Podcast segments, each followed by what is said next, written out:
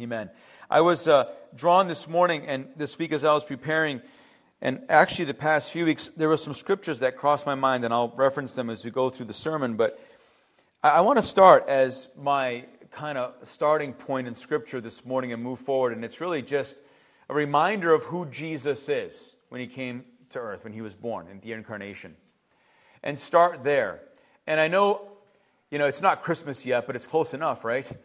And it really has to do, in Matthew's gospel, with the announcement of the birth of Jesus and what his name would be. And so, if you if you want, you can turn to Matthew chapter one, or at least listen along, please. But in Matthew chapter one, and in verse uh, twenty-one, and the angel comes and tells Mary, and or I'm sorry, uh, Joseph, and the angel says to Joseph, son of David, in verse um, twenty, do not be afraid to take Mary as your wife, for that which has been conceived in her is of the Holy Spirit.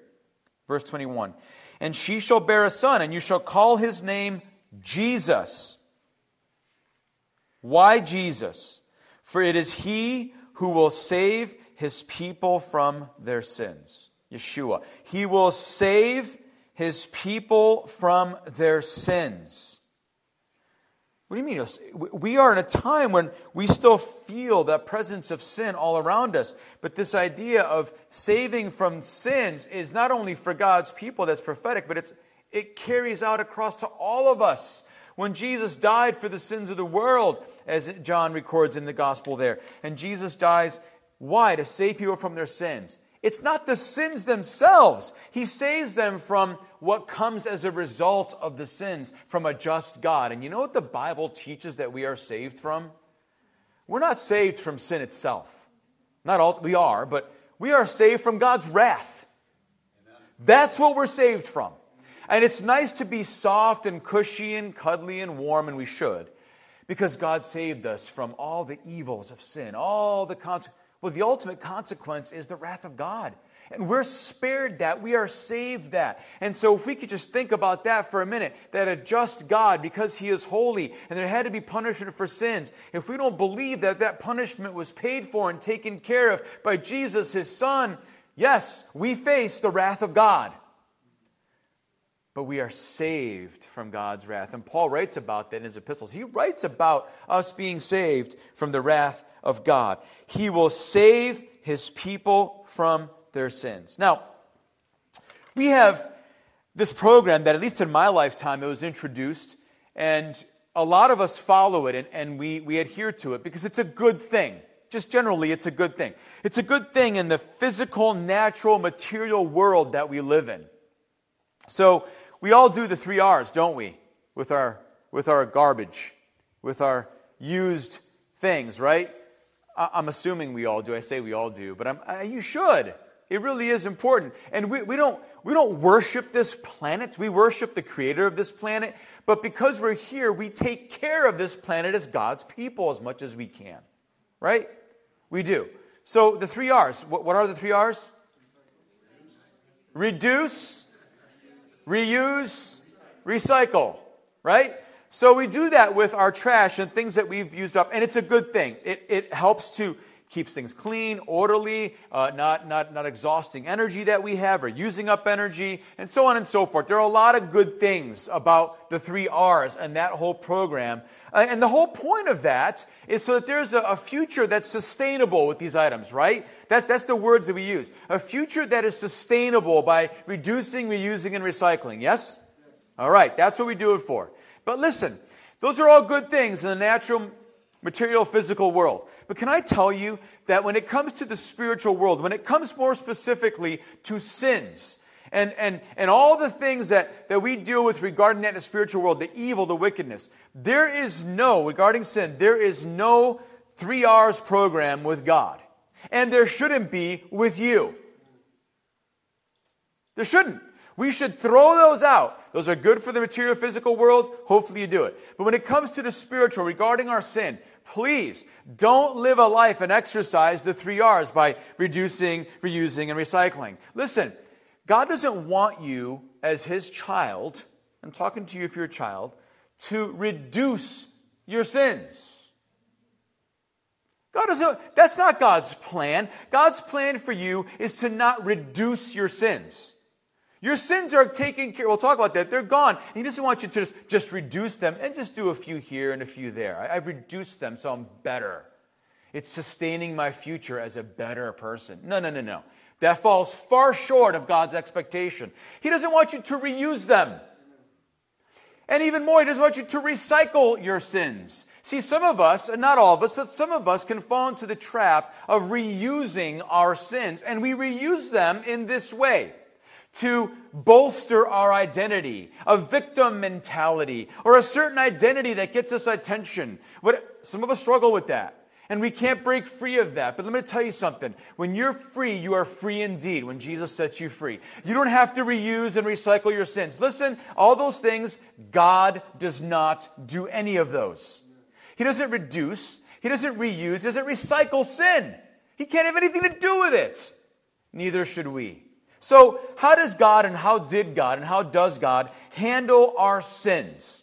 How does He do that? As we approach communion in a few minutes, how does He handle our sin? Well, first of all, in Isaiah chapter fifty-three, verses four to six, we see that the prophet writes about the coming Messiah and what He would do, and He would suffer and die for sins.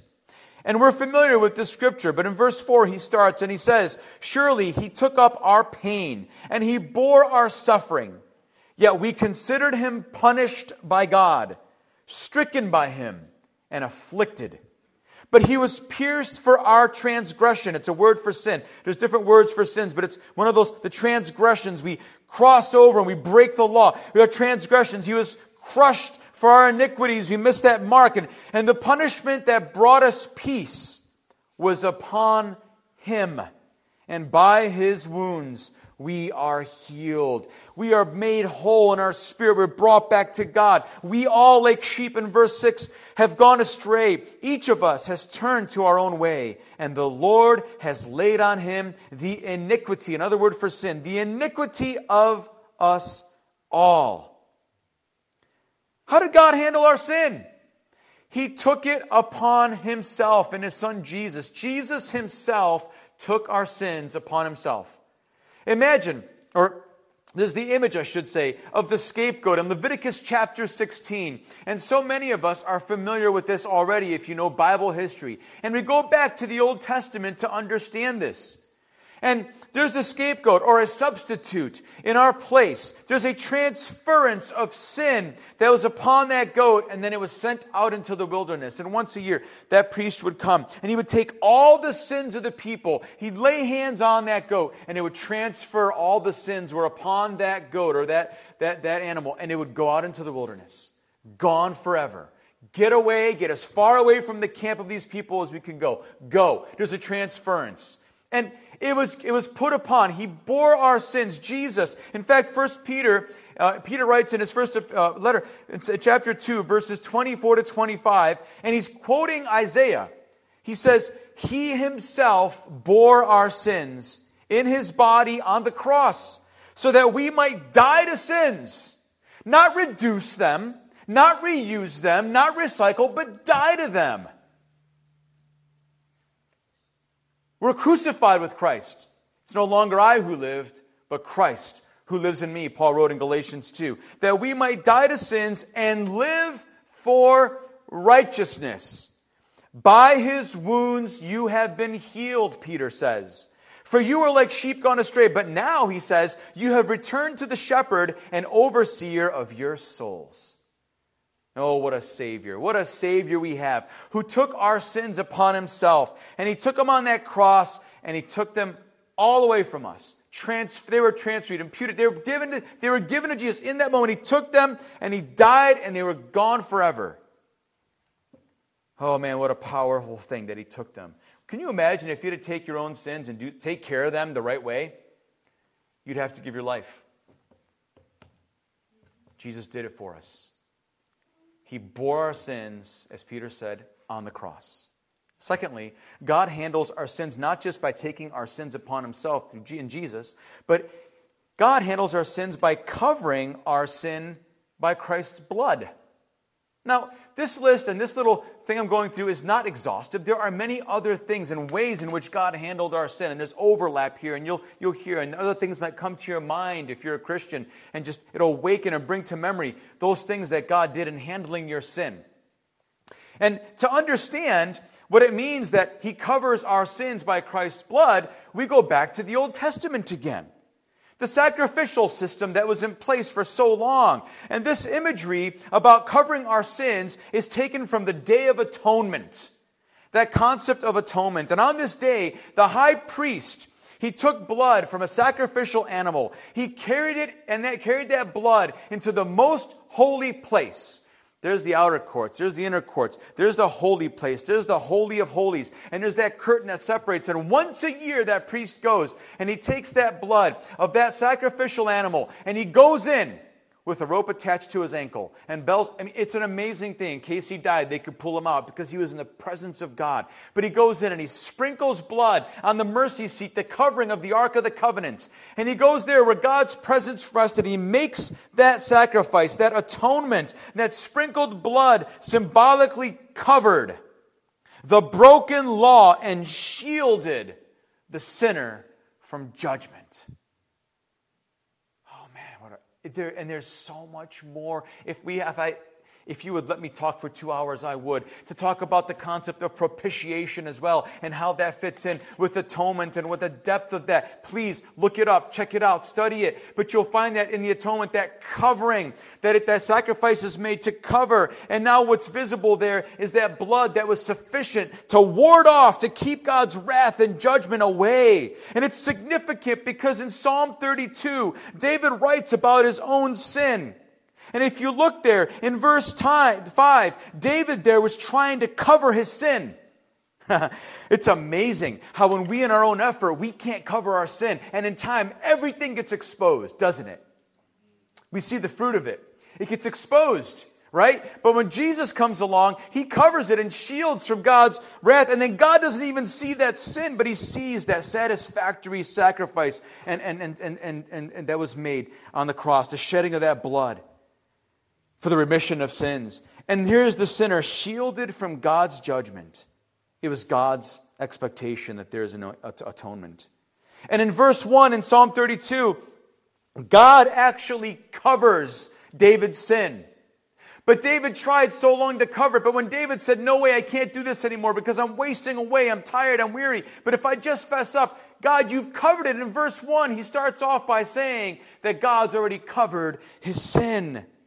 God covers our sin by Christ's blood. When something is covered, it's hidden from view. Does it mean it doesn't exist? In a sense, in God's eyes, it doesn't because He doesn't see it. He knows. But it's it's covered out of view. God doesn't see it. He doesn't even consider it in a sense. He looks at the blood and it satisfies Him. God puts our sin out of His sight. Out of His sight. And this segues, and by the way, if you want to, the evidence of this, if you find, Paul writes in Corinthians that he, his satisfaction, I mean, his sacrifice was sufficient, that the one who knew no sin took our sin and he bore it on the cross, and it was satisfying. And in Hebrews is all about that, that it was a satisfactory sacrifice. Hebrews is all about that, that once and for all, Jesus shed His blood, He was the propitiation, He was the atonement, He covered it. And this segues, this idea of covering segues right into the next thing that God does with our sin and how He handles it.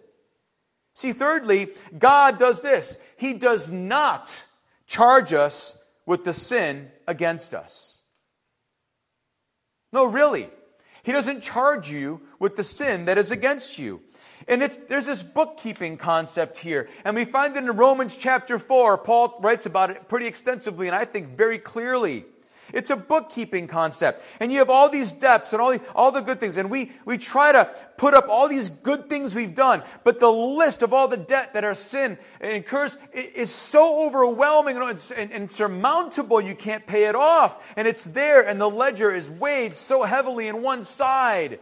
And Paul says in Romans chapter four verses six to eight. And he quotes David from Psalm thirty-two. He says, quote, David says the same thing when he speaks of the blessedness of the one to whom God credits righteousness apart from works. Verse seven, blessed are those whose transgressions are forgiven, whose sins are covered. Covered. Do you believe that this morning? That your sins are covered? Blessed is the one whose sin the Lord will never count against him. I'm not saying it. This is God, the Word of God. This is the God who reveals himself this way as the one who forgives and covers our sins. Of course, if God did not forgive our sins, he could not hold them against us, if that makes sense. And that's why Paul wrote to the Ephesians in chapter one, verse seven. In him, we have redemption through his blood. And he explains what that is, the forgiveness of sins in accordance with the riches of God's grace. He doesn't hold our sin against us. Thank you, Lord Jesus, that you don't. And we pray as Jesus taught the disciples in Luke chapter eleven, part of what we call the Lord's Prayer. Although more, more accurately, maybe that's found in John's gospel. But he says, this is how you should pray. Forgive us our sins. Why? For we also forgive everyone who sins against us. And lead us not into temptation.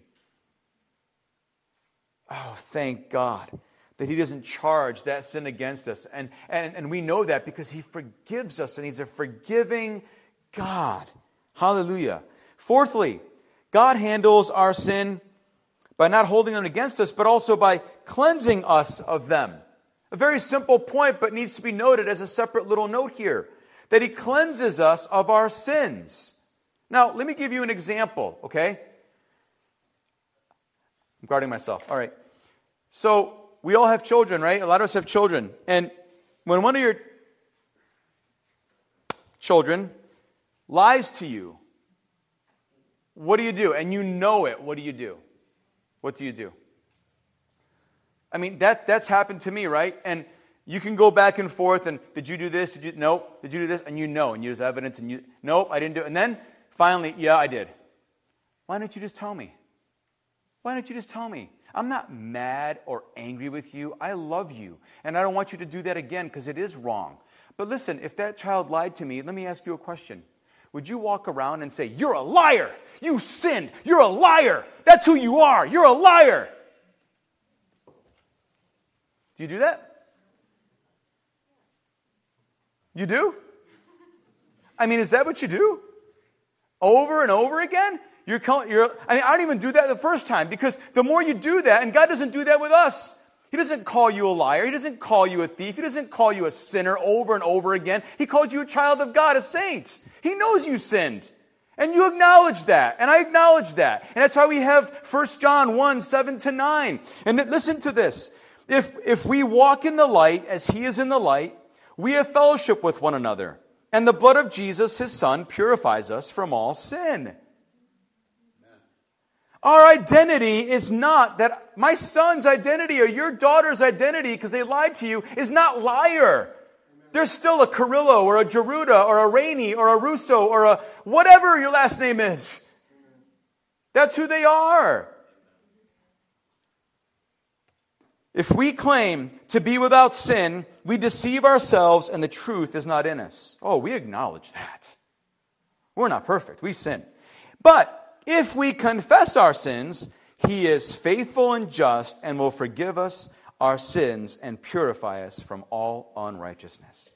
I think we all have memorized that if we're Christians. What a powerful scripture that we can go to over and over again. He cleanses us over and over again, past, present, future, when we come to him. Because it's covered already and he sees us not as whatever you think your identity is. No, he sees you as his child. He sees you as one who's forgiven and bought by the blood of Jesus Christ. He cleanses you. What about that picture where you're filthy rich? And this is this is not a good analogy in a sense, because this cleansing that happens of our sins is from the inside out, right? But man, you come in and you've been working hard and you're tired and you're weary and you're bruised and whatever and you're scratched and you've been working in the yard for eight, nine hours and like Phil, cutting down trees for hours and hours and moving things in the yard, and he's tired and he's sick of it and he's dirty and he just feels so cruddy. And even when he's tired, he jumps in the shower and he comes out and he's shiny clean, right? And Caroline, his wife, actually wants to sit next to him because he's clean and he smells good, right? You get the idea. There's a cleansing. You wash it all away. And that's what happens. When you take a shower after feeling that way, you feel better. You might still be tired, but you feel better, at least physically, even if it's for the short term. But Jesus cleanses us the same way, but from the inside out. And you know what? We are brought into a new state. We are, we're given a new nature. We're children of God. What a powerful thing that he cleanses us. I'm going to move along. Fifthly, God not only cleanses our sins, but he handles our sins by throwing our sins behind his back. This I love this scripture. I love this scripture so much in Isaiah chapter thirty-eight. And it's an account of, of Hezekiah who kind of, he messed up, right? We say he messed up. There was sin in his life. He wasn't doing the right thing. And he suffered physically, emotionally, spiritually. He was hurting. His leadership was hurting. And, and, and he says in verse seventeen, after he turned back to God, he says, "Surely it was for my benefit that I suffered such anguish. In your love, you kept me from the pit of destruction. You have put all my sins behind your back." That's a picture of God saying, you turn back to me, I'll take your sins, and here I am. I, I was tempted to take something big and nasty and just chuck it past behind me this morning, but I won't do it. I didn't do it. But that's what it is. He takes that sin, he throws it behind his back. And this phrase, behind your back, is found in other places in the Old Testament. See, the Lord accused Israel of rejecting him, rebelling against him, falling, failing to love and respect him, failing to trust and obey him even. They threw the Lord behind their backs. And they were stiff-necked. They were so stiff-necked in doing their own thing that they couldn't even look back to the Lord. And he kept calling out and drawing and calling and drawing and calling, come, come, come. And he's calling out to a stiff-necked people who are so stubborn, just like we are sometimes, aren't we? You know, I can relate to that. But anyway, if you want to know what it's like, talk to me. It's not good. They threw the Lord behind their backs, like people do with things or other things they want to discard because they love their sin, they love what they're doing, and they just keep going. They're so they suppress what's right, and they just keep going. The Lord loved them as his cherished bride. But Israel ran after false gods and idols, rejected the Lord, and they grieved God's heart. Just like when your child lies to you, you're not, yes, you're, you're angry, but not in that angry, condemning way. You're, you're, you're, you're grieved. It's like a righteous indignation. And you love and you want them to change and you want them to be everything God wants them to be, just like God wants us to be and live like his people. And so the Lord calls them to repent, or else there's dire consequences. See, here's the beautiful thing. God notices when we turn our backs on him. That is a beautiful thing. Because when we do, he starts calling out to us all the time.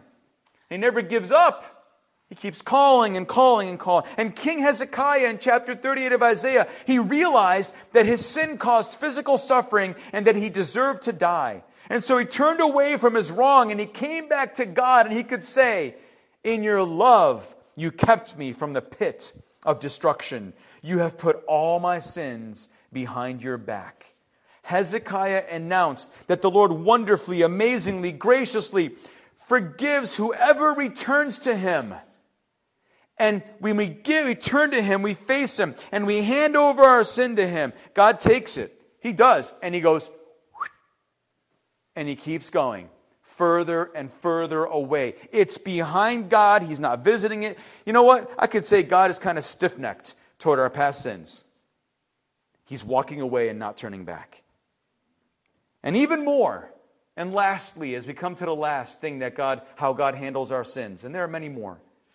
Psalm one oh three, verse twelve, a very familiar passage to us. "For as high as the heavens are above the earth, so great is his love for those who fear him. As far as the east is from the west, so far has he removed our transgressions from us." You see, this is the most amazing thing. That with everything God did in handling our sins already, the most, I love the way he handles this sin. And, if, and it segues right after this idea of turning it, throwing it behind our back. He removes our sins far, far away from us. Do you believe that this morning? Do you know that this morning? Not just believe, but do you know that he's removed your sins far, far away from you, as far as the east is from the west? And for those of you who might not be familiar, a lot of you already know this, but if you're not familiar with this, why does the writer, why does the inspired writer say this? Because you can go north and south. You go to the North Pole, and if you go to a certain point, what do you start doing? You start heading south. You go to the South Pole, and you go a certain way, you start heading where? In fact, almost any decision, any way you turn and start walking, you start going north again. But if you go east to west, you can go east forever and ever and ever and ever and ever and ever and ever and ever. Are you sick of hearing ever yet? Because that's how far away the sins get removed from us. And it's not even just that you keep going east, but God takes it, chucks it, and he goes west, and the sin's going east. And that's how, and it keeps separating and separating. That's how far away. It keeps going farther and farther away. And it's so far, far behind that, again, as Micah says in chapter seven, verse nineteen, he will again have compassion on us. He will tread our iniquities underfoot. He's stomping all over them, saying they're done, they're over, they're gone. I'm going to destroy them. And he says this, you will cast all our sin into the depths of the sea. He tramples them. He takes them. He throws them down. He tramples. He defeats them. He stomps on their neck, if you will. Destroys their the sin. And then he keeps walking. But then he takes them. He picks them up and he throws them into the deepest sea. I don't know what you have or what sin you might be holding on to. But can I just give you a, a an image for your mind, so that you can hopefully practice by faith in your spirit and in your spiritual journey? What's that sin that you keep holding on to in your life? And God's already cast it, but you want to keep searching for it and bringing it out and not letting it go. Listen, if he's cast that into the Mariana Trench, into the ocean, at twenty-seven thousand feet below the surface of the sea, you will never find that sin again. If you threw your key in the ocean and you're out in twenty thousand feet of water, you will never find that key again. I'm telling you, you'll never find that key again. If they haven't even explored, what is it, Cohen, twenty percent of the entire ocean yet? How are you going to find a key in the deepest part of the ocean? That's what God does with your sin. He destroys it and then throws it into the deepest sea, and it's gone. And you know how I know it's gone? Because I'll read one more scripture before we have communion. Jeremiah says in thirty-one thirty-four, and he writes about the new covenant and how God's going to write the law on their hearts. There's going to be a spiritual transformation. The heart is changed. The spirit is given. And they're going to know God for themselves. And he says, no longer will they teach their neighbor or say to one another, know the Lord, because they will all know me, from the least of them to the greatest, declares the Lord. For I will forgive their wickedness and will remember their sins no more. He's not doing that. If he threw into the sea, he's not going back and diving down, you know, going way down into that trench to find your sin. He doesn't do that. It's gone.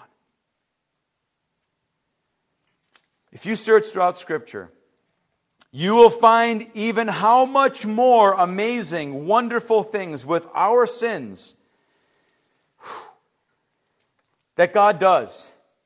And they, they cause us to, to come to him with gratitude and humility, with worship and rejoicing that he has taken care of our sins and made us new creations in Christ.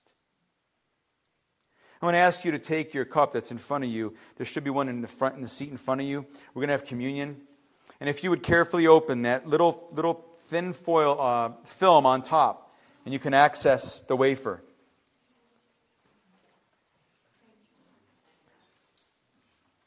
I'm going to ask you to open that thin wafer, I mean a uh, film up on top very carefully. And you can take that wafer out and hold it in your hand. And when we're done, you can flip the bigger tab underneath and open the juice in a moment. Don't open it yet, just so we stay neat. See, here's the thing. I want your attention. I know you're focusing on the cup. God gets rid of our guilt and sin's penalty when he justifies us. We should all be saying amen. And Jesus also removes sin's power when he regenerates and sanctifies us. No longer has a hold on you. It's not supposed to. Just read Romans six. And listen, the Lord will eventually take away sin's presence forever when he comes and takes us to be with him on the last day. Praise you, Lord.